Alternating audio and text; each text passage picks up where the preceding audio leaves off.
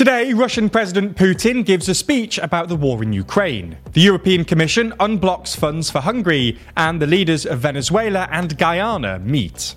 From TLDR News, this is your daily briefing for Thursday, the 14th of December, 2023. Today, the Russian President Vladimir Putin is holding his first major news conference since he started his war with Ukraine back in February 2022. The event usually consists of the president responding to ordinary Russians in an event titled Direct Line with Vladimir Putin. This began all the way back in 2001 and has continued ever since, with it being rebranded as Talk with Dmitry Medvedev during the years when he was president. Last year, the event was cancelled as a result of the war in Ukraine. It's unclear why Mr. Putin has decided to hold the event again this year. However, this year the event is slightly different, as Putin has invited journalists along who are sitting in the audience. The event started, though, with a speech from the president in which he spoke of the objectives of his ongoing war in Ukraine, which he listed as denazification, demilitarization, and its neutral status. He added that these objectives do not change. Speaking further about this, Putin said that there will be peace in Ukraine when we achieve our objectives. Putin then went on to say that around 486,000 Russians have so far signed up voluntarily as contract soldiers.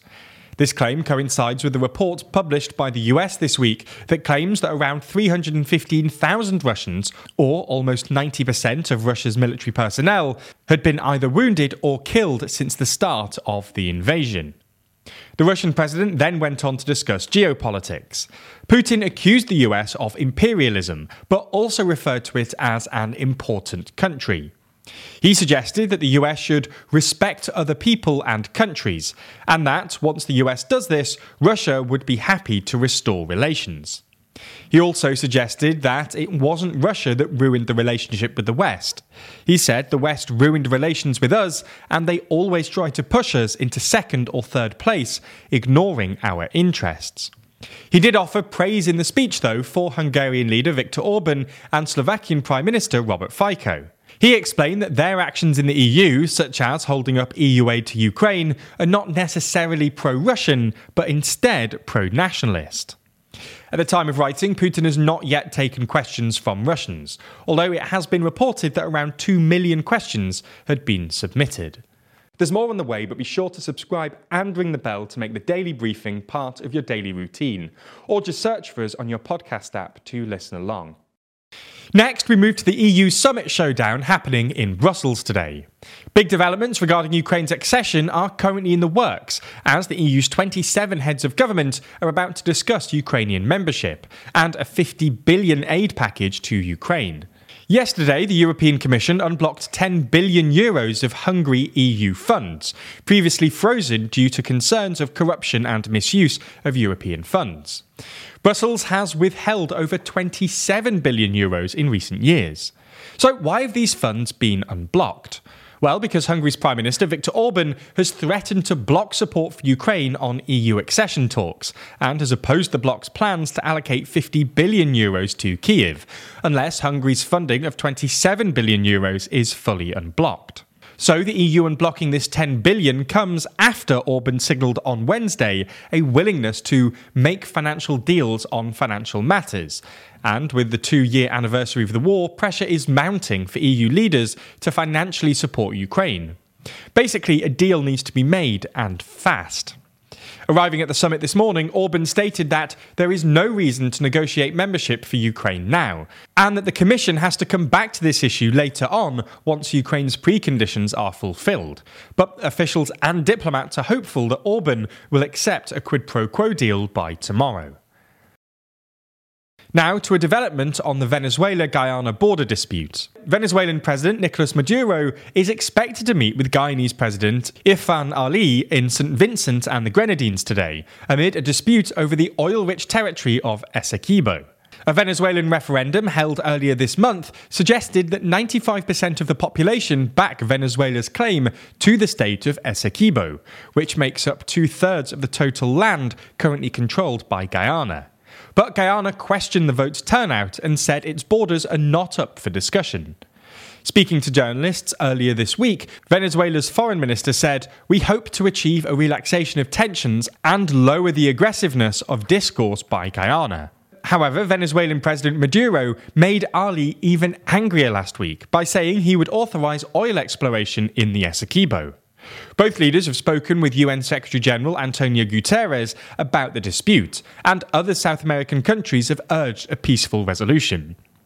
The Prime Minister of Vincent and the Grenadines, Ralph Gonsalves, is expected to host today's meeting between the two leaders.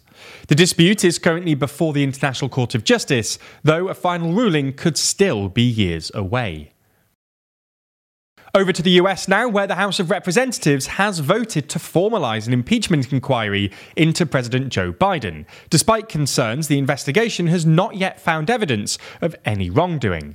Three Republican controlled House committees allege that President Biden has benefited from his son Hunter Biden's foreign business dealings during his tenure as vice president. The Oversight Committee claims the Biden family and its associates received more than $24 million from sources in China, Kazakhstan, Romania, Russia, and Ukraine between 2014 and 2019. Joe Biden is hit out at the investigators of the inquiry, which he called a baseless political stunt, saying instead of doing anything to help make Americans' lives better, they're focused on attacking me with lies.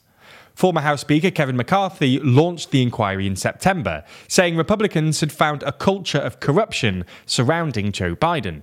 The impeachment process, which takes months, can ultimately lead to the removal of the president from office if they are convicted of high crimes and misdemeanors.